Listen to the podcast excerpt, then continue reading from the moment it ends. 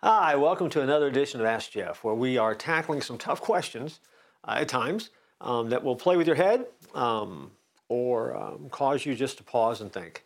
Uh, the rule that we have with this is if you can ask me anything you want, um, usually you'll get an answer. A lot of times it's just via email. Sometimes it will go through the hopper and we'll eventually be filming some shows like this. And when we're in production, these questions will come up.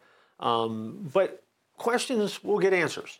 Um, they won't all make the show as it is, but they will make, get answers. Uh, this one is a spiritual question. It comes from a uh, teenager who uh, has listened to me many times on a Sunday morning. And um, the question is simple Pastor Jeff, it is tough being a follower of Jesus in today's world. How come? Uh, it's a great question. And before I answer it, because the answer is going to be extremely unsatisfying, uh, by the way, um, here's what I would love to be able to say. I would love to be able to say to you that it doesn't have to be and it won't be. But that's not the way it works.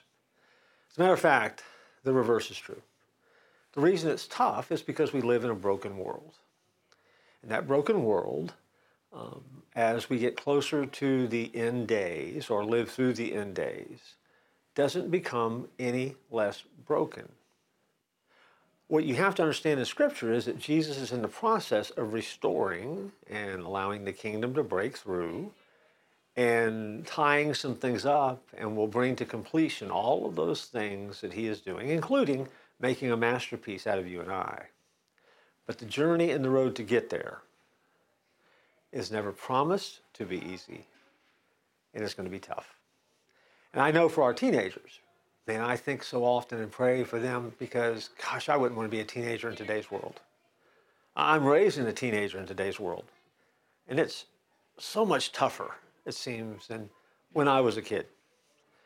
But at the end of the day, as much as we might struggle, and if you're a parent, as much as you struggle raising a teen, you have to remember that Jesus loves each one of us. If you're a parent, Jesus loves your children more than he loves more than you love your children. Um, if you're a teenager, Jesus loves you more than your parents, more than your friends, more than any teacher. And because he loves you, you can trust that you'll never be alone no matter how tough it gets. Again, I said it would be an unsatisfying answer. That's not unsatisfying. It's just real. And so, as you continue to flesh out your real faith in a real world, you keep following Jesus, and you'll discover a life worth living. I look forward to joining you next time here on Ask Jeff.